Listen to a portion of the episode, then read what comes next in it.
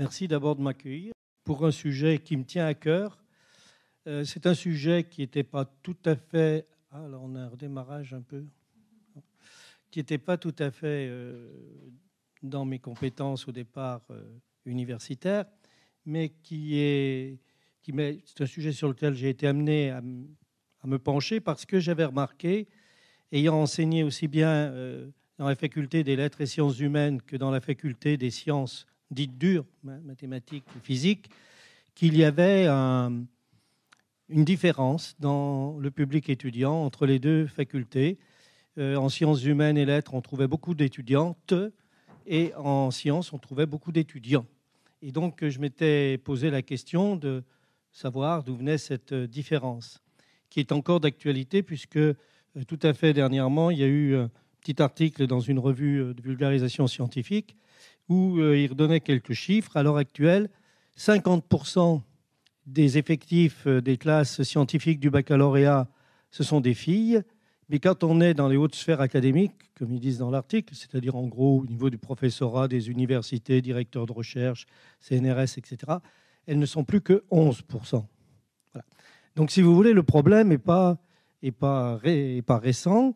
Euh, on peut l'expliquer qu'en se tournant un peu vers l'histoire et euh, comprendre que les stéréotypes qui aujourd'hui euh, freinent l'accès des, filles à la science sont des stéréotypes qui se sont mis en place tout au long des siècles, hein, probablement depuis l'Antiquité, et avec des périodes quand même qui ont été des périodes un peu clés, où ce n'est pas inutile de revenir, parce que ça peut nous éclairer pour mieux comprendre ce qui se passe aujourd'hui, et peut-être aussi pour que mieux lutter euh, aujourd'hui pour euh, que les femmes accèdent euh, à égalité avec les hommes aux connaissances et aux savoirs scientifiques.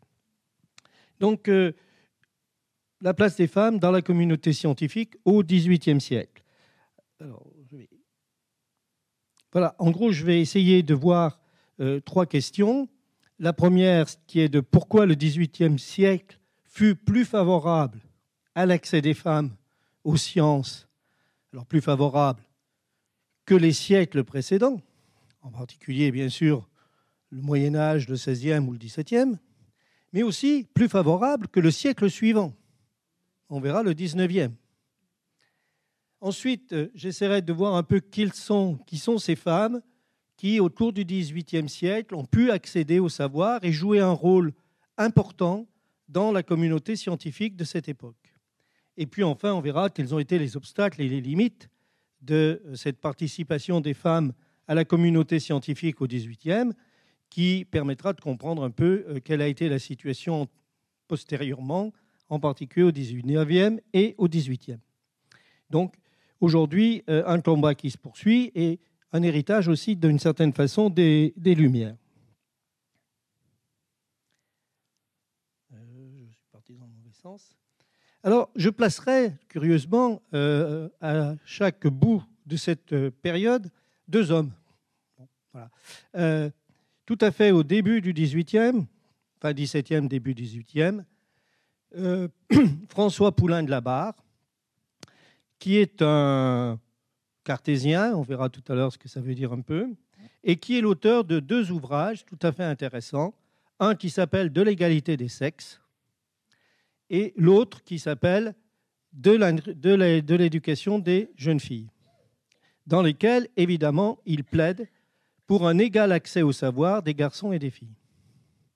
Et puis, euh, à la fin de notre période, à la fin du XVIIIe siècle, eh ben, j'ai placé un autre homme que tout le monde connaît peut-être plus que Poulain de la Barre, qui est évidemment le marquis de Condorcet, euh, qui a euh, très nettement écrit, milité non seulement d'ailleurs pour que les femmes accèdent au savoir, mais aussi pour qu'elles aient droit de vote, qu'elles soient des citoyens à part entière, hein, en cette période révolutionnaire. On sait qu'il n'aura pas de gagne cause, hein, bien sûr, mais et surtout qui a bien montré que tout ce qui faisait obstacle au fait que les femmes n'accèdent pas au savoir et à la connaissance, que tout cela était dû à l'éducation, à la façon dont on éduquait les filles. Et ce que disait déjà Poulain de la Barre. Donc, on va se situer, si vous voulez, un peu entre ces deux hommes. Et bien sûr, ils sont tous les deux un petit peu exceptionnels, hein, chacun à leur époque, hein, Pensez que Poulain de la Barre, il est contemporain de Fénelon, qui écrit aussi un petit ouvrage sur l'éducation des, jeunes filles, où euh, il dit, si ça vous intéresse tout à l'heure dans les questions, je pourrais vous donner la citation exacte, mais en gros, il explique que les filles, on doit surtout, surtout pas leur donner de connaissances scientifiques. C'est très, très dangereux. Ah. Et oui.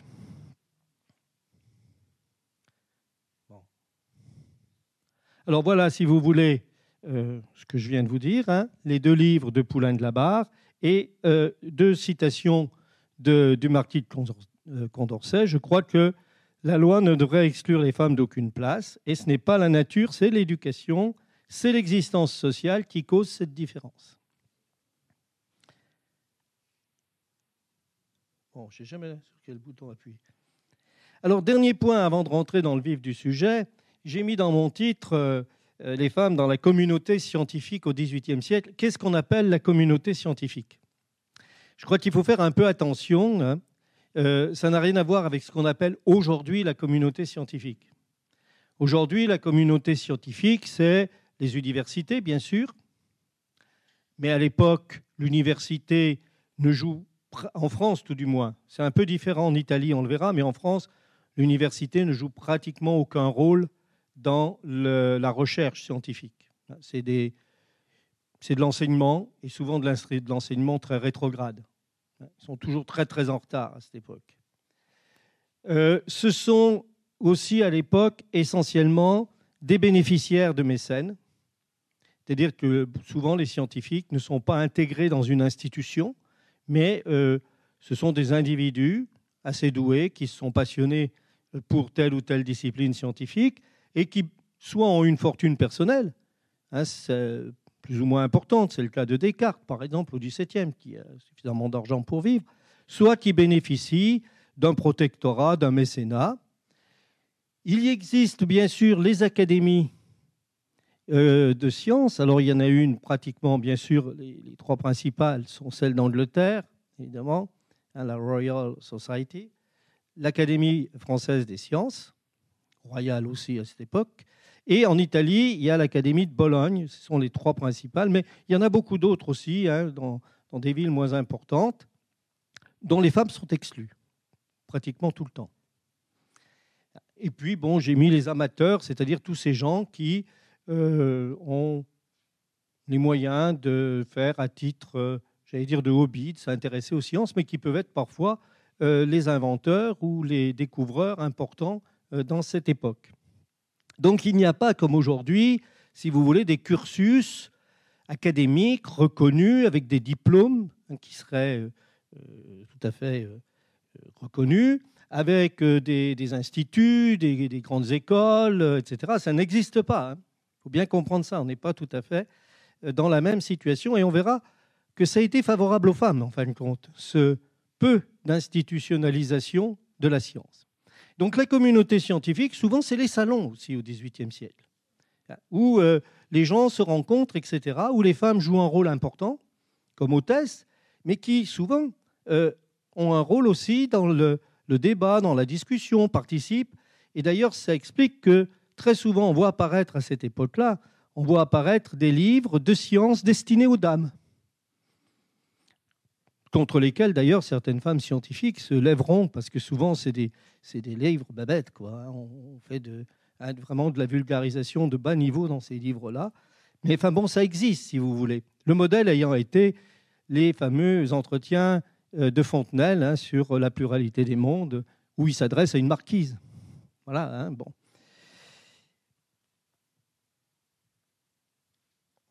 Je reviens en arrière. Alors, les prémices du changement qui va se produire quand même au XVIIIe siècle par rapport à des siècles antérieurs qui ont été quand même très masculins et où la science a été très réservée à, euh, disons, aux hommes. Hein. Euh, qu'est-ce qui va permettre finalement cette réappropriation des savoirs par les femmes au XVIIIe siècle? Eh bien, On peut remonter un petit peu en arrière.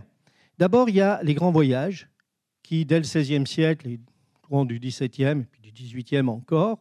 Alors vous allez me dire quel rapport avec les femmes? Ben, Ça va relativiser nos mœurs. on découvre qu'il y a des gens qui peuvent vivre autrement que nous. Des sociétés où les femmes peuvent avoir éventuellement des, des rôles sociaux différents. Et ça sera beaucoup exploité. Pensez par exemple au mythe du bon sauvage hein, au XVIIIe siècle, et en particulier, je pense à un texte, euh, si vous avez l'occasion de le relire, qui est intéressant parce qu'en plus il est drôle, c'est le texte de Diderot sur, qui s'appelle Le supplément au voyage de Bougainville, où il met en scène justement euh, des femmes et des jeunes filles qui sont libres de leur vie et libres de leur choix, etc.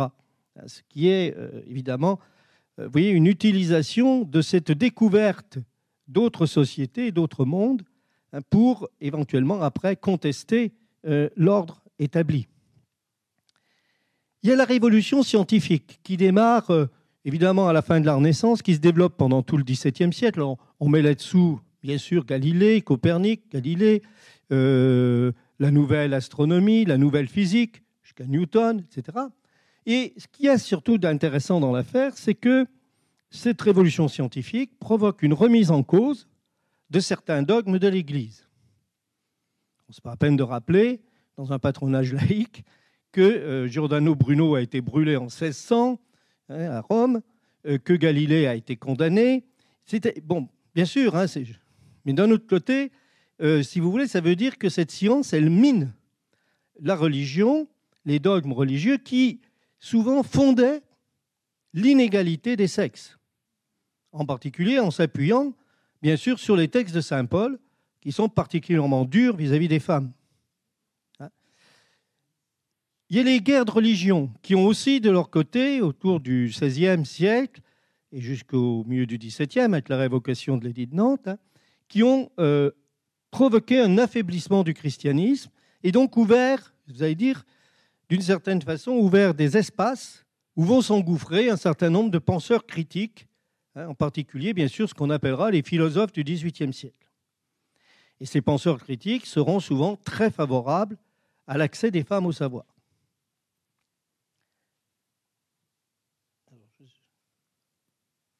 En plus, euh,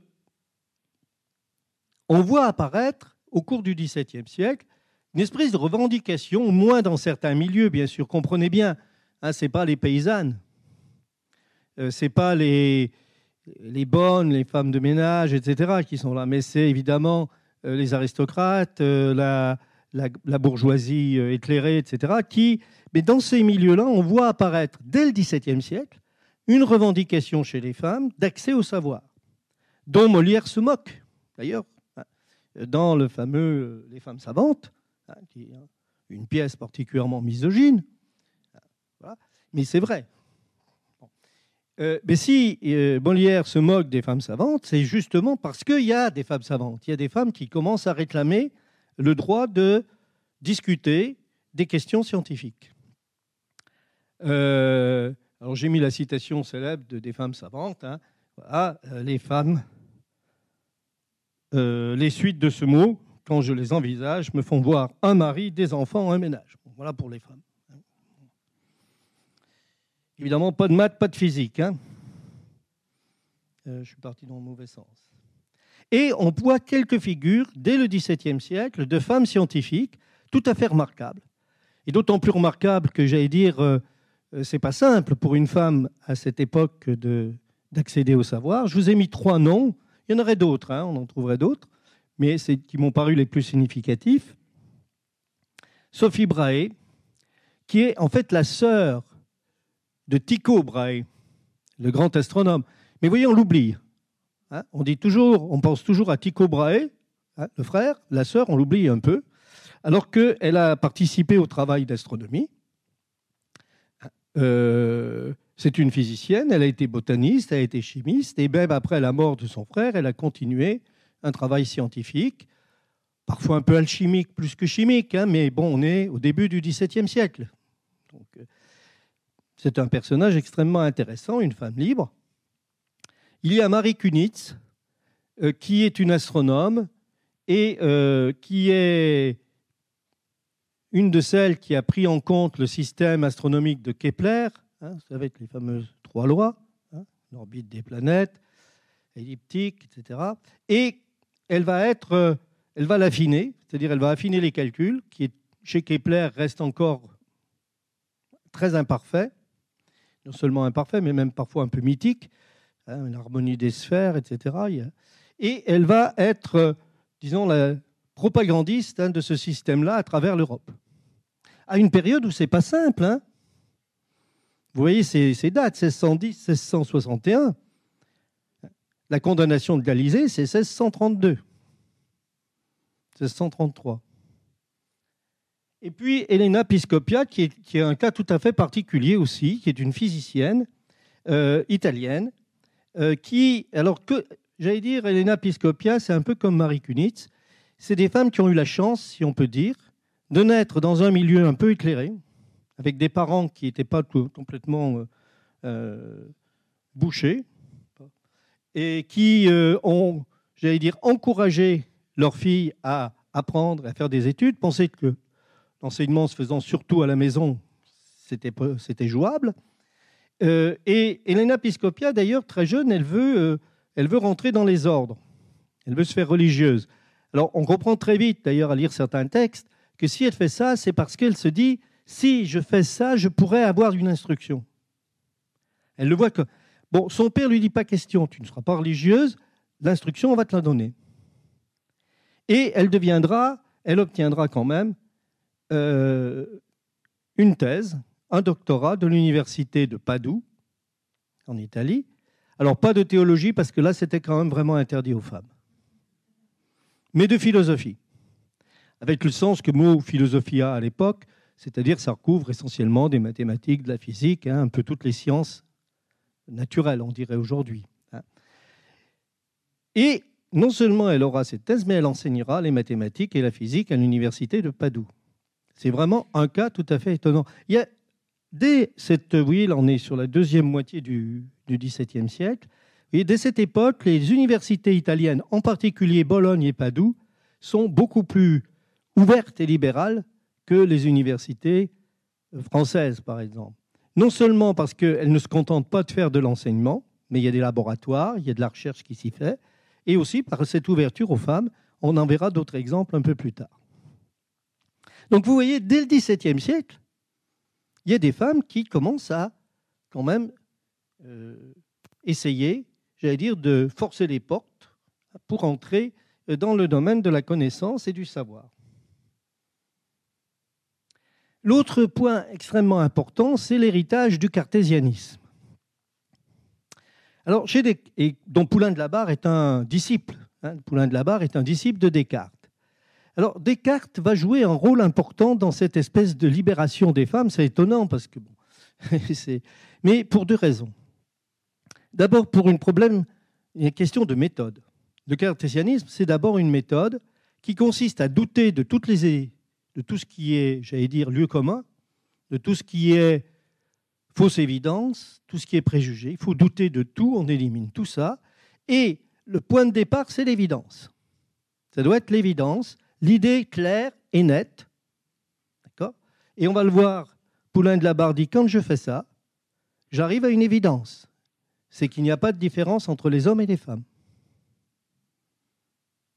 Et l'autre caractère intéressant du cartésianisme qui va jouer en faveur des femmes, même si c'est faux par ailleurs, vous pouvez considérer que sa, philosophie est complètement erronée, mais c'est son dualisme.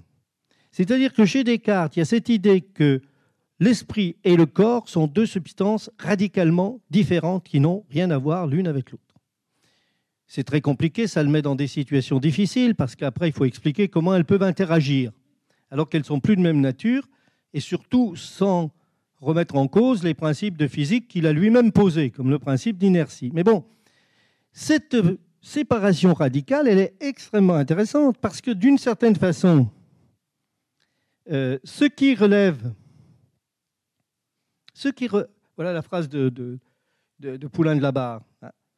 Après avoir examiné cette opinion, l'infériorité des femmes, suivant la règle de vérité qui est de n'admettre rien pour vrai qui ne soit appuyé sur des idées claires et distinctes, d'un côté, elle parut fausse et fondée sur un préjugé, sur une tradition populaire, et de l'autre, on a trouvé que les deux sexes sont égaux, c'est-à-dire que les femmes sont aussi nobles, aussi parfaites et aussi capables que les hommes.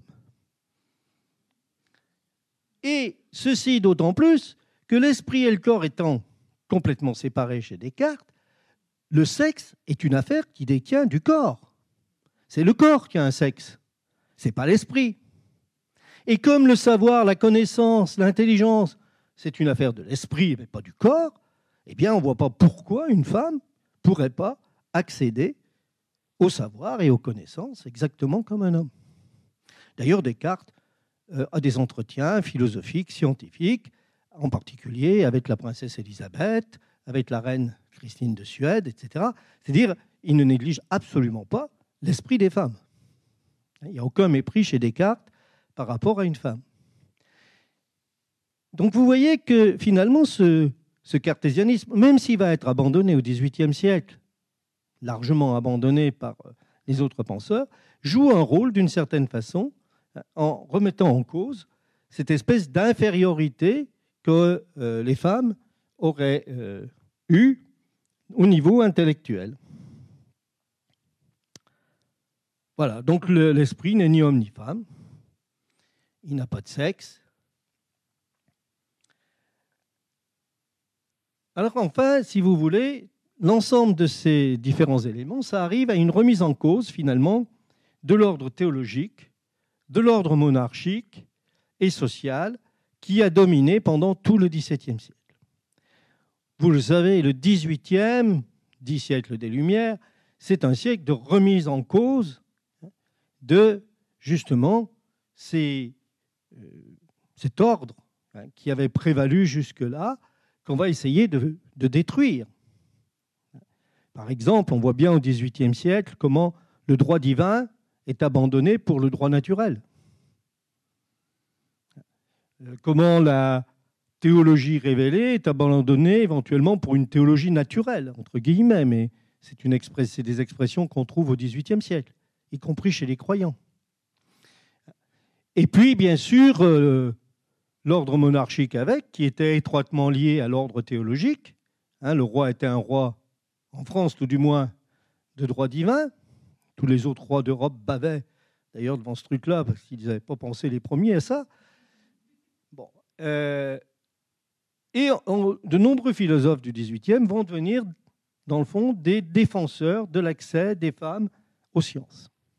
D'autant plus qu'ils les fréquentent justement dans tous ces salons qui se mettent en place et qu'ils peuvent s'apercevoir qu'elles ne sont pas si euh, euh, inintelligentes hein, qu'on veut bien parfois le, dire.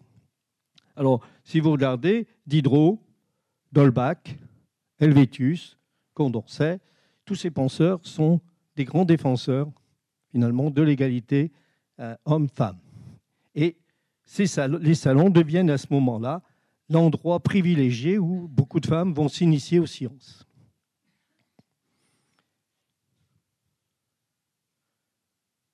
Et puis, dernier point, je vous l'ai dit un peu tout à l'heure, mais j'y reviens ici, c'est que la science est encore peu institutionnalisée.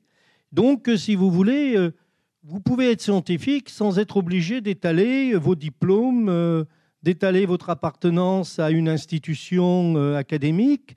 Hein. si vous voulez, les gens, les grands savants, Clairaut, Maupertuis, tous ces gens-là au XVIIIe siècle, ne sont pas des professeurs d'université. Euh, n'ont pas euh, de, diplôme reconnu, de titre. Mais ce sont eux les grands savants, hein, d'Alembert, Euler, tous les pays d'Europe. Et les académies jouent bien sûr un rôle important, mais on verra tout à l'heure une femme qui ne sera pas gênée d'ailleurs par ça, même si elles sont interdites aux femmes, par tradition, et si, souvent aussi, beaucoup de choses se passent en dehors des académies, et en particulier dans les, salons. D'autre part, le fait que l'éducation se fasse encore d'une manière très générale dans les familles, en particulier pour les filles, ce n'est pas forcément défavorable. On verra d'ailleurs que euh, les femmes qui sont généralement des, grandes savantes, hein, des grandes scientifiques au XVIIIe siècle, euh, ont eu euh, une instruction dans les familles. C'est celles qui ont eu une instruction dans les familles. Parce que celles qui en ont envoyé dans les collèges, chez les bonnes sœurs, qui étaient souvent complètement ignares, et qui leur apprenaient au mieux à broder, Évidemment, elles n'ont pas eu cette chance. Et puis, je vous l'ai dit, certaines universités vont s'avérer plus libérales, en particulier euh, Padoue et Bologne en Italie.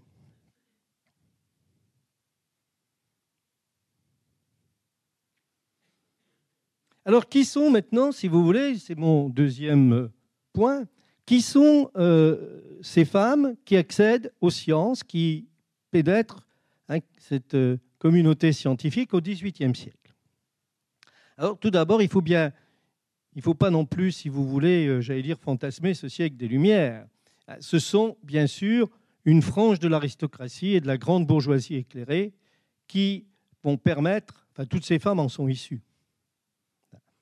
Toutes les femmes, euh, j'allais dire scientifiques de cette époque, sont issues soit de l'aristocratie, soit de la grande bourgeoisie.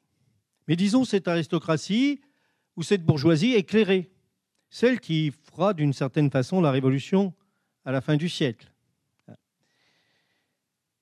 C'est des femmes qui généralement participent aux discussions scientifiques dans les salons, voire directement dans la cour de certains souverains, ceux qu'on appellera à l'époque les despotes éclairés, chez Frédéric II de Prusse en particulier, ou chez Catherine de Russie. Euh, et puis, il y a certains milieux un peu à part où euh, des femmes jouent un rôle important au niveau scientifique. Ce sont certains milieux médicaux, mais ça, ça remonte, disons, euh, déjà assez vieux, en particulier tout ce qui concerne, bien sûr, la gynécologie. Alors, jusqu'au XVIIe siècle, j'allais dire, une femme peut être sage-femme. Elle ne peut pas être gynécologue. Elle ne peut pas avoir le titre de médecin. Parce que d'abord, pour être médecin, il faut parler latin D'accord? C'est indispensable. Bah oui, sinon, ce n'est pas sérieux. Et euh, à partir du 18e, fin 17e, 18e siècle, on voit des femmes gynécologues, mais médecins, qui vont jouer, par exemple, un rôle d'enseignement dans les universités de médecine. Donc ça, c'est, nouveau, c'est un milieu à part. Il y a un autre domaine où elles ont joué un rôle important, c'est le domaine de l'astronomie. Et souvent, euh, dans les observatoires, en particulier au 18e, il y a un grand observatoire qui est dirigé par Lalande, hein, qui est grand astronome de l'époque. Il y a toute une équipe de femmes, dont euh, Nicole Rennes-Lapote, par exemple, ou Madame Dupéry, hein, qui jouent un rôle extrêmement important. Alors souvent, parfois, les, livres les présentent un peu comme des espèces de petites mains. Hein. on les utilise pour faire les calculs, pour... Euh, voilà, elles font les additions, les divisions. Bon. Non, non, c'est pas ça, hein, c'est pas vrai. C'est beaucoup plus. Certaines jouent un rôle beaucoup plus important. Par exemple, euh, Nicole Rennes-Pot, le Pot, c'est elle qui va déterminer, par exemple, la date du retour de la comète de Halley. Alors, c'est un travail de calcul, mais c'est un travail aussi d'intelligence physique. Hein, donc, c'est pas si simple que ça. Euh, Madame Dupéry joue un rôle extrêmement important aussi au niveau astronomie, où on en verra d'autres tout à l'heure Hein, par exemple, Caroline Echelle. Là aussi, c'est pareil, on connaît bien son frère. Et elle, on l'a un peu oublié, alors qu'elle a joué un rôle extrêmement important, des, des travaux, des écrits, hein, qui, ont, joué euh, un rôle important dans le développement de l'astronomie au XVIIIe. Et enfin, ce sont souvent un rôle de traductrice. On verra quelques exemples, mais beaucoup des traductions. Alors, ça devient extrêmement important au XVIIIe parce que le latin est en perte de vitesse, déjà, dirait certains. Euh, et que de plus en plus les, scientifiques écrivent dans le langage, euh, disons, on dirait vernaculaire, enfin, en anglais en Angleterre, en français en France, en allemand en Allemagne, en italien en, Italie, etc. Et donc il y a un problème de traduction pour la communauté internationale. Euh, par exemple, le, grand livre de Newton, Principe de physique, euh, dans lequel il développe donc la loi de la gravitation universelle, ce livre est écrit en latin. Eh bien, il faut le traduire. Il faut le traduire parce que euh, tant qu'il n'est pas traduit, il reste inaccessible. Voilà, un certain nombre de gens.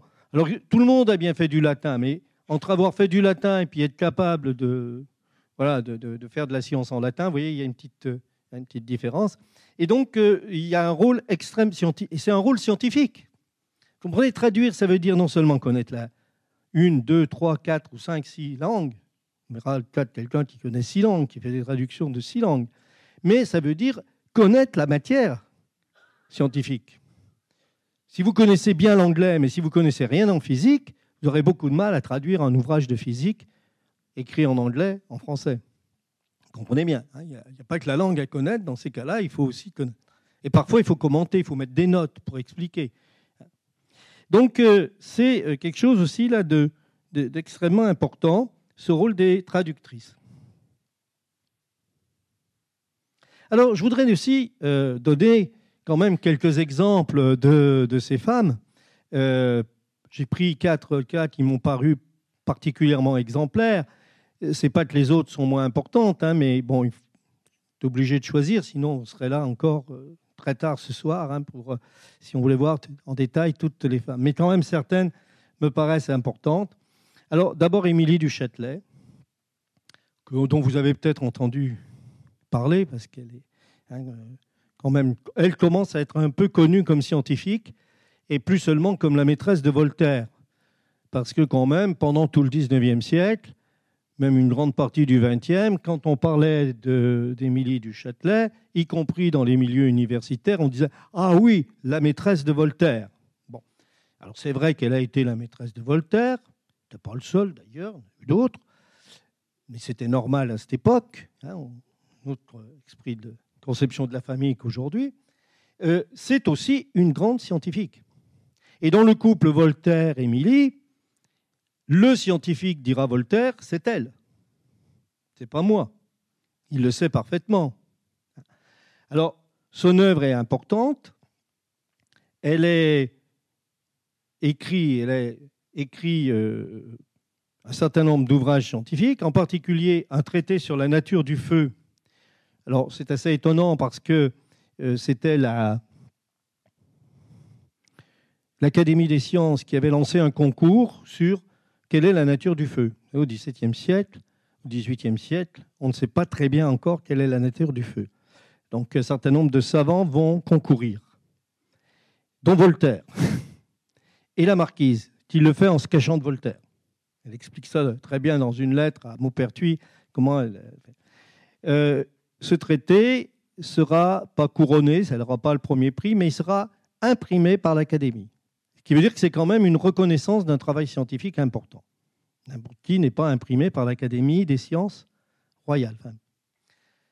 Elle écrira un livre de géométrie qui est perdu pour le moment, euh, en principe à, l'usage de ses enfants, de son fils.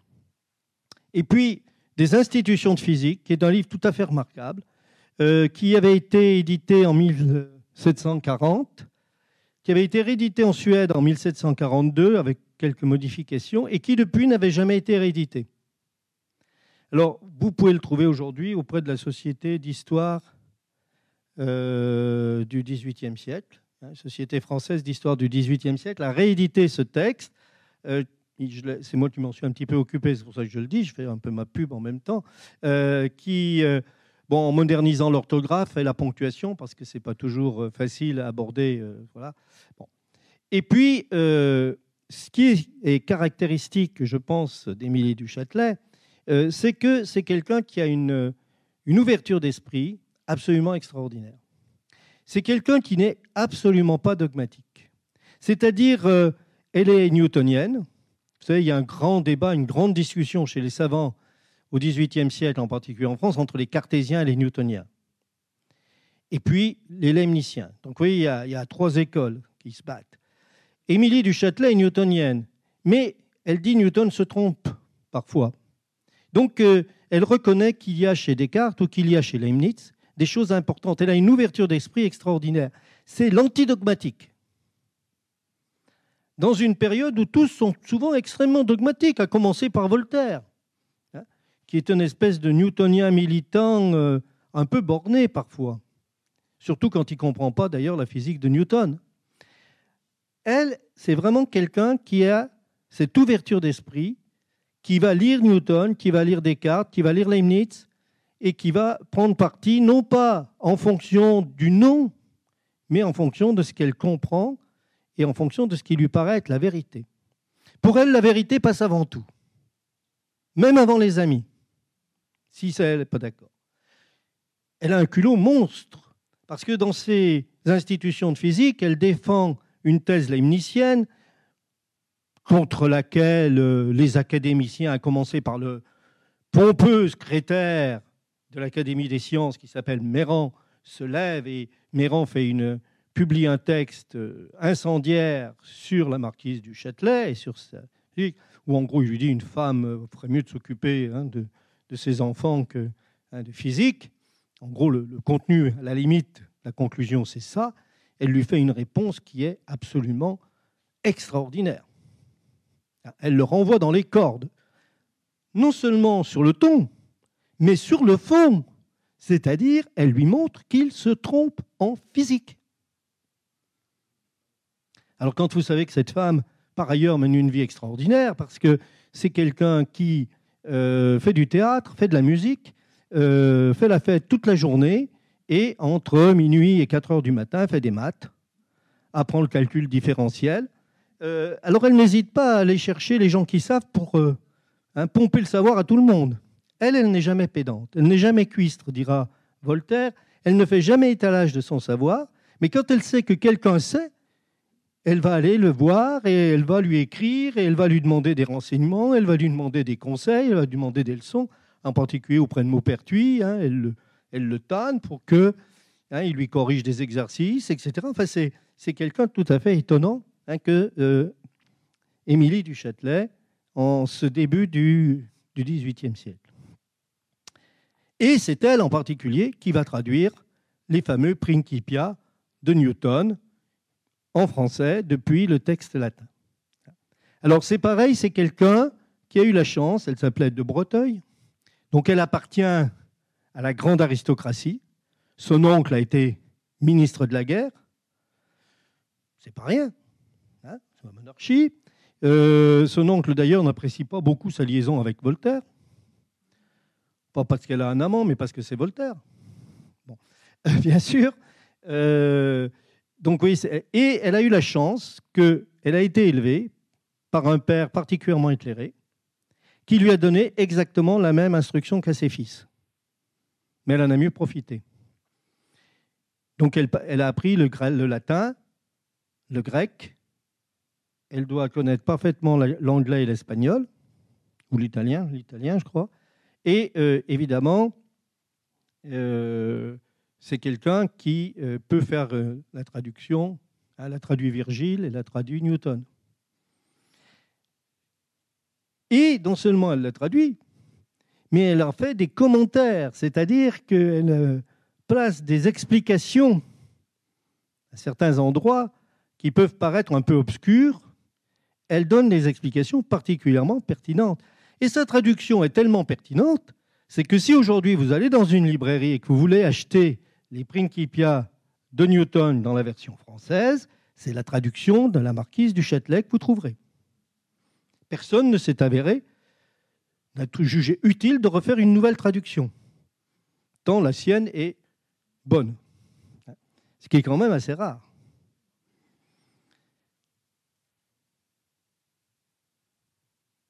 L'autre personnage euh, que je voudrais euh, présenter, c'est Laura Bassi, qui est aussi, alors elle, on retrouve toujours ce même schéma. Elle a la chance de naître dans une famille de Padoue, de Bologne, pardon, famille euh, aisée, aristocratique ou grande bourgeoisie, très éclairée, et ses parents vont lui donner une éducation scientifique extrêmement sérieuse. Donc elle deviendra, d'ailleurs vous voyez, elle va enseigner l'anatomie à l'université de, Bologne, elle deviendra docteur, puis elle sera enseignante à l'université de Bologne. Elle se marie avec quelqu'un qui est aussi, j'allais dire, un esprit éclairé et ouvert, et qui est un scientifique, donc ils vont travailler ensemble. Il y a toujours quelque chose dans Laura Bassi et son mari qui me rappelle un peu Pierre et Marie Curie. Mais vous voyez, euh, 150 ans en, arrière, hein, mais ils travaillent ensemble, ils montent le premier laboratoire. Alors elle va s'intéresser beaucoup à l'électricité animale. Et euh, le premier laboratoire d'électricité, euh, j'allais dire biologique, hein, euh, à Bologne, est monté par elle et son mari. Et elle va jouer un rôle important aussi dans, j'allais dire, dans la vie scientifique italienne, puisqu'elle va encourager un de ses cousins, un de ses petits cousins, à faire des études scientifiques, qui s'appelle Spallanzani. je ne sais pas si certains de vous ont entendu ce, ce nom-là. C'est un grand biologiste du XVIIIe siècle. C'était son cousin. C'est elle qui l'a forcé un peu à, faire un travail scientifique. Et aussi, elle va encourager un jeune, un jeune physicien italien, euh, l'aider beaucoup, c'est Volta, Alessandro Volta. Vous connaissez peut-être plus, hein, à cause de la pile, inventeur de la, pile électrique.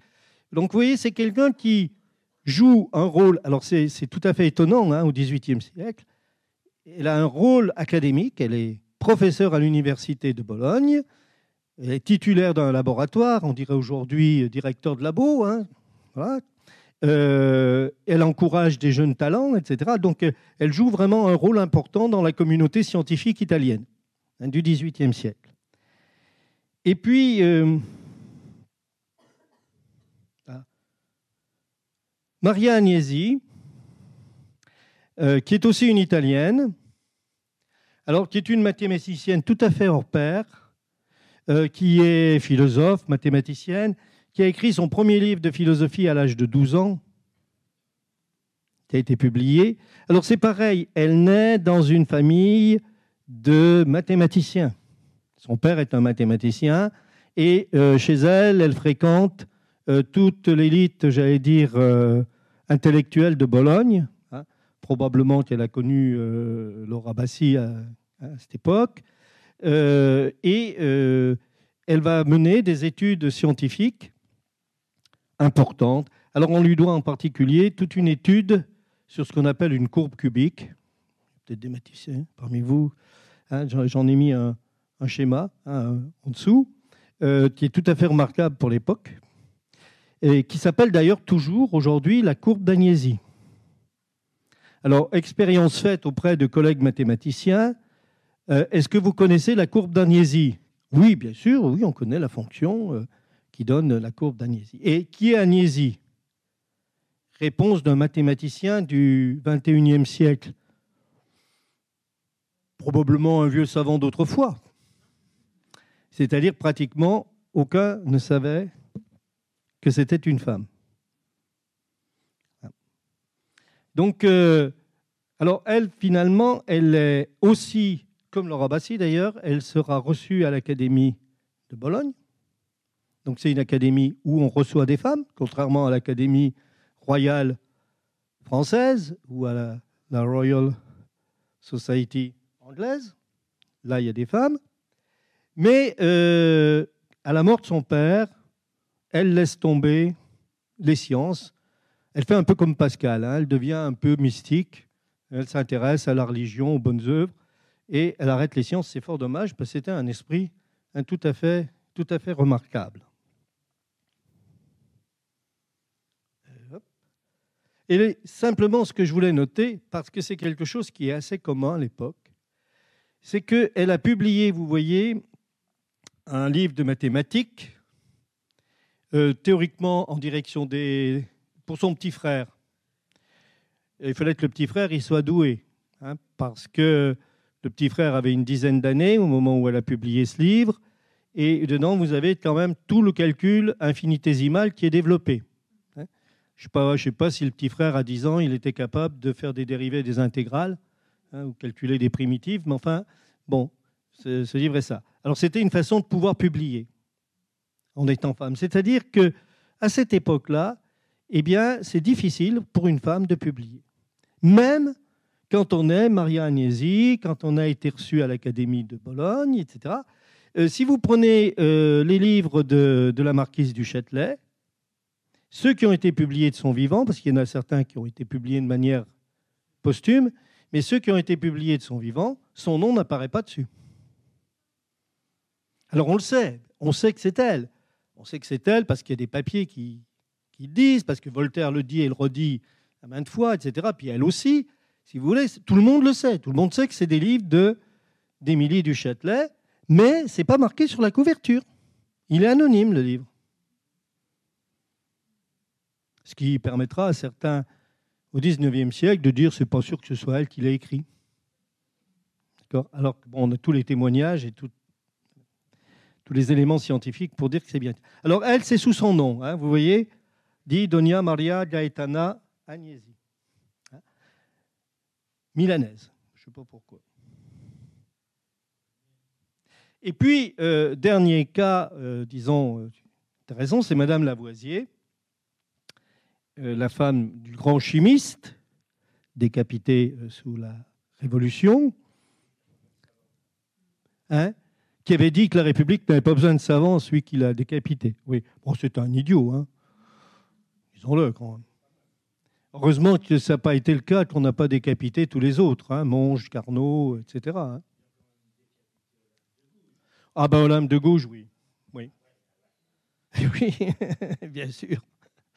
Alors, elle n'a pas été décapitée, euh, contrairement à son mari. Euh, elle a un parcours aussi extrêmement intéressant. Euh, il faut savoir quand même que quand Lavoisier l'épouse, elle a 13 ans. Et lui, 20, 27, je crois, 26, 27 ans. Aujourd'hui, il passerait pour un pédophile. Hein. Non, la dot n'était pas énorme.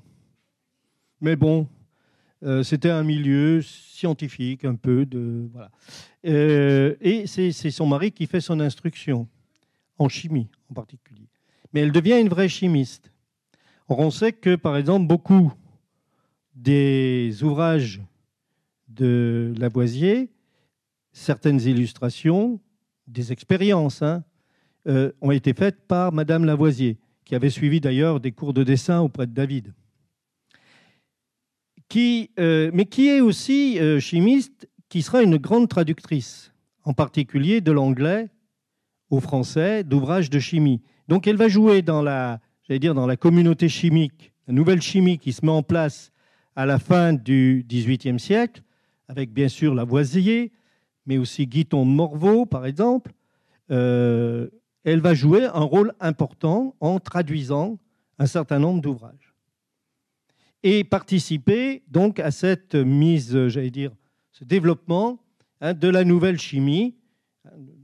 On appelle ça comme ça à l'époque. Hein, euh, j'allais dire, la chimie fait sa révolution euh, pratiquement un siècle après la physique, mais euh, c'est vraiment une révolution scientifique, ce qui se passe à ce moment-là en chimie. Elle joue un rôle important et après la mort de son mari, elle va se remarier d'ailleurs avec un chimiste, un autre, anglais, mais ça ne durera pas d'ailleurs. Mais elle va installer en France, elle va revenir en France, elle va réinstaller un salon, un peu sur le modèle 18e siècle, bien qu'on soit déjà au début du 19e, dans lequel elle va, qui, va fonctionner comme une espèce d'académie de chimie, où tous les chimistes d'Europe vont passer. Et vont tourner un peu autour d'elle, elle va devenir un peu le, le pivot Hein, de euh, cette euh, communauté chimique européenne hein, qui se met en place à cette époque et qui doit se battre encore contre euh, des vieux tenants hein, de la, chimie ancienne qui ne sont pas encore morts. Donc c'est quand même aussi un de, une de ces femmes. Alors il y en a beaucoup d'autres. Je vous ai parlé de Guiton de Morveau qui a travaillé beaucoup avec Lavoisier comme chimiste. Guiton de Morveau a aussi travaillé avec une femme de Dijon dont il était originaire, Madame Picardet, euh, qui deviendra son épouse euh, sur la fin de sa vie, et euh, qui est aussi une grande traductrice d'ouvrages scientifiques, en particulier de chimie, qui, elle d'ailleurs, connaît, traduit depuis six langues différentes, dont le suédois, ce qui est quand même, à l'époque, assez rare. Et trouver un traducteur qui, soit capable de traduire des textes suédois en français, c'était assez difficile.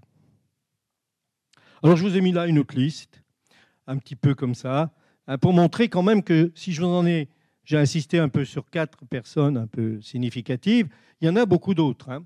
Donc vous voyez euh, Maria Merian, qui est une botaniste, Maria Kirsch, euh, qui est une astronome, Sibylla Master, un ingénieur, euh, Martha Daniel Logan, qui est une botaniste, Anna Manzolini, une physicienne, Martha Lorenz Ramsay, une agronome, Nicole Renpo, astronome. Je vous précise que c'est elle qui a calculé la trajectoire de la comète de Halley. Euh, Jane Golden, qui est une bostoniste, Madame Dupierry, qui a travaillé avec euh, euh, Nicole Renpo et avec Lalande, hein. Caroline Herschel, qui est une astronome, c'est elle dont le portrait se trouve là-bas, qui elle aussi est souvent gommée parce que c'est son frère c'est souvent comme ça que ça se passe. C'est-à-dire, on met en avant le frère ou le mari hein, qui ont été célèbres, et puis on oublie que, en fait, souvent, euh, la femme ou, la sœur a fait autant de boulot scientifique que, que le frère ou le mari. Voilà, euh, Caroline Herschel, euh, et puis j'ai mis Madame Picardy derrière. Mais il y en a beaucoup d'autres. Hein. Il y a vraiment, si j'ai mis cette espèce de liste comme ça, c'est pas pour hein, essayer de vous assommer, mais c'est parce que effectivement, il y a beaucoup de femmes au XVIIIe siècle qui participent à cette communauté scientifique, qui jouent un rôle, d'accord, extrêmement important, et qui, d'une certaine façon, euh, c'est un peu ça que Condorcet reprend hein, euh, euh, dans les citations que je vous donnais au début. Et il reprend d'ailleurs aussi Condorcet à la fin de cette période, il reprend un argument qui avait été développé 100 ans avant pratiquement par Poulain de la Barre, qui était sur ce qu'il appelait l'espèce de cercle vicieux. C'est-à-dire, comme on n'instruit pas les filles, comme on ne leur donne pas une éducation correcte, eh bien, effectivement, elles ne sont pas très bonnes en sciences ou en maths. Donc, on dit elles ne sont pas capables. Donc, ce n'est pas la peine de les instruire. il y a une espèce de, cercle vicieux dans lequel on a enfermé, depuis des siècles, les femmes, un cercle de préjugés, un cercle de stéréotypes, un cercle qui continue aujourd'hui. Hein, si vous regarderez le petit article dans Pour la science, dernier numéro, vous verrez qu'on voit ressortir tous ces stéréotypes et on a ce même fonctionnement un peu de, en cercle vicieux. Alors, ceci dit, euh, bien sûr que tout n'était pas si rose au XVIIIe siècle. Ah, euh, d'abord, euh, ces femmes scientifiques, ça ne concerne qu'une petite frange de la société hein, qui est concernée, bien évidemment. Vous allez me dire, les garçons du peuple n'ont pas beaucoup non plus d'instruction. Qui est très largement analphabète. Les institutions qui existent ou qui vont se mettre en place à la fin du XVIIIe siècle, en particulier au moment de la Révolution, eh bien, ces institutions, elles vont leur demeurer fermées. C'est-à-dire les grandes écoles, hein, Polytechnique est créée hein, au moment de la Révolution, Gasparmont, avec Gasparmont, des gens comme ça, elles n'ont pas accès les femmes à ces institutions. L'université sera réformée un peu plus tard sous Napoléon pour devenir vraiment non seulement un, lieu d'enseignement, mais aussi un lieu de recherche. Les femmes n'y seront pas accès tout de suite. Il faudra très longtemps. Il faut savoir que ça, ça va peser très très longtemps. Euh, vous savez que la première femme qui a enseigné en physique à la Sorbonne, c'est Marie Curie. Il faut attendre 1910. Et que Marie Curie ne sera jamais admise à l'Académie des sciences. Avec deux prix Nobel, elle ne peut pas accéder à l'Académie des sciences. Donc vous voyez, bon. Euh, tous les philosophes soutiennent effectivement plus ou moins fermement l'accès des femmes à la science, sauf, et ça va peser énormément, sauf Rousseau. Sauf Rousseau, qui développe ce que j'appellerais une thèse très naturaliste, c'est-à-dire, chez Rousseau, il y a cette idée qu'il faut se conformer à la nature, parce que l'homme a une nature. Il y a une nature humaine qui se décline en nature masculine et nature féminine. Et si vous voulez respecter la nature, comme le souhaite Rousseau, alors il faut éduquer les garçons comme des garçons, c'est le cas d'Émile, et les filles comme des filles. C'est le cas de Sophie. Dans l'Émile ou l'éducation, il y a un chapitre consacré à l'éducation des filles. Et là, l'exemple, c'est plus Émile, c'est Sophie. Hein. Euh, et évidemment, alors je ne peux pas m'empêcher, parce que j'aime bien Rousseau, mais de vous lire quand même un petit texte de Rousseau, extrait de l'Émile. Voilà. Donc il nous dit l'essentiel est d'être ce que nous fit la nature. On est toujours trop ce que les hommes veulent que l'on soit. La recherche des vérités abstraites et spéculatives, des principes, des axiomes dans les sciences, tout ce qui tend à généraliser les idées n'est point du ressort des femmes. Leurs études doivent se rapporter toutes à la pratique. C'est à elles de faire l'application des principes que l'homme a trouvés et c'est à elles de faire les observations qui mènent l'homme à l'établissement des principes.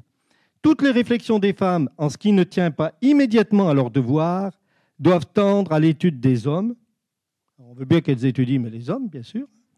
Euh, ou aux connaissances agréables, qui n'ont que le goût pour objet. Donc, on veut bien qu'elles fassent de la peinture, de la broderie, la cuisine, oui. Car Quant aux ouvrages de génie, ils passent leur portée. Elles n'ont pas non plus assez de justesse et d'attention pour réussir aux sciences exactes. Et quant aux connaissances physiques, c'est à celui des deux qui est le plus agissant, le plus allant, qui voit le plus d'objets, c'est à celui qui a le plus de force et qui l'exerce davantage, à juger des rapports des êtres sensibles et des lois de la nature, c'est-à-dire aux hommes bien sûr et pas aux femmes. Donc vous voyez, cette espèce de naturalisme qu'on trouve euh, chez Rousseau, qui fait que Rousseau est vraiment en marge des autres philosophes du XVIIIe siècle, hein. euh, ce naturalisme va jouer un rôle extrêmement important au XIXe siècle. Euh, le XIXe siècle va développer cette idée qu'il existe une nature humaine qui se décline en nature masculine et en nature féminine. Et qu'il y a une hiérarchie que la nature masculine est supérieure à la nature féminine. En particulier, bien sûr, dans le domaine des sciences, du savoir, des connaissances. Les médecins vont jouer un rôle.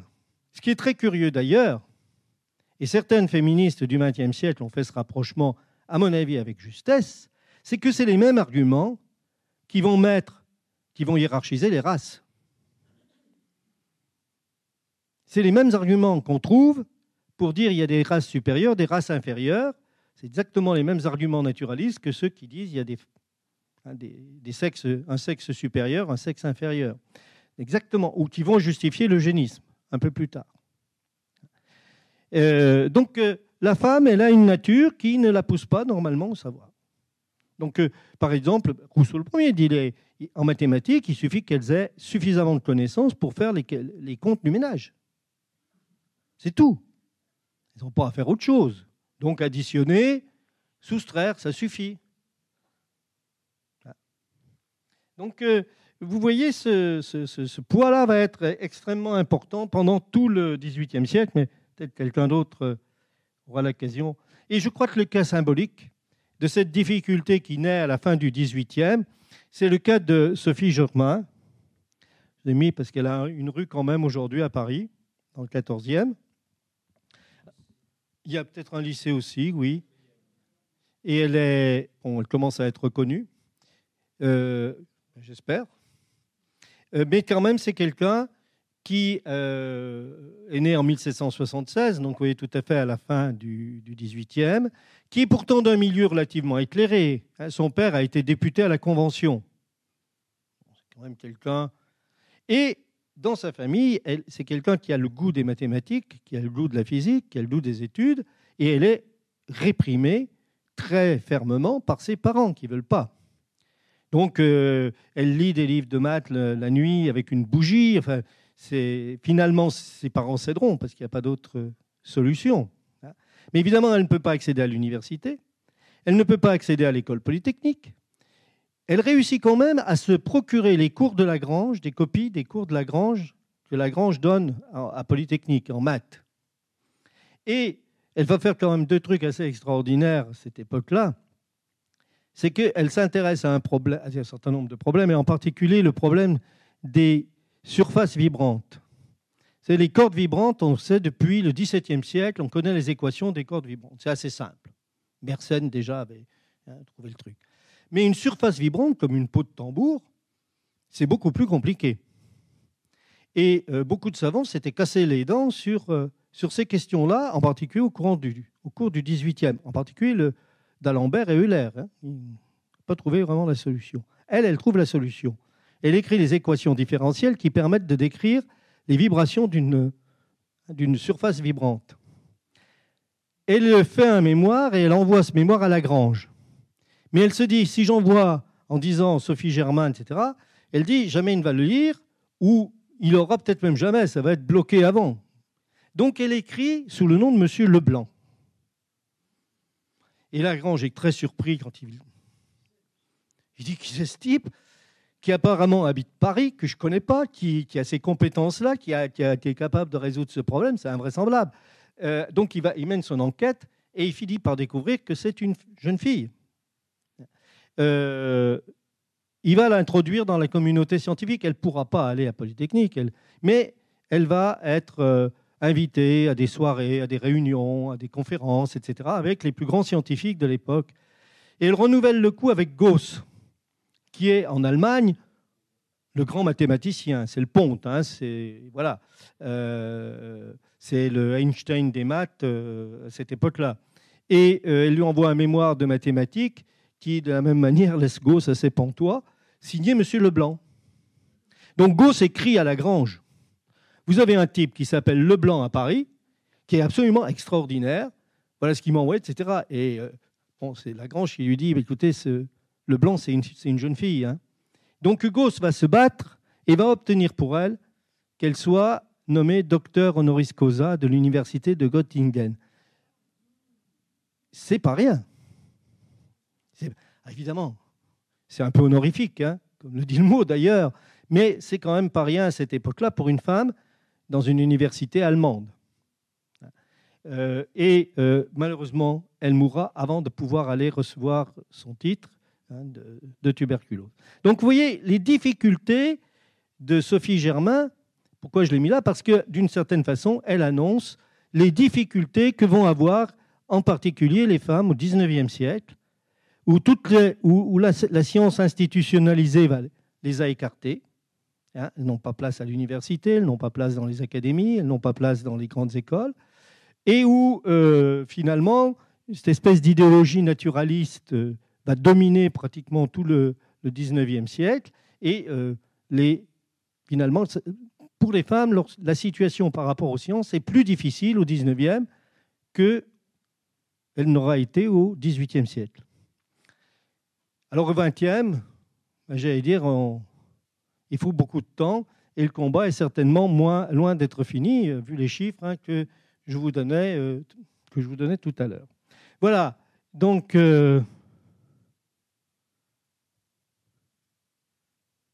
bon, ça c'est un, un, texte du 19e.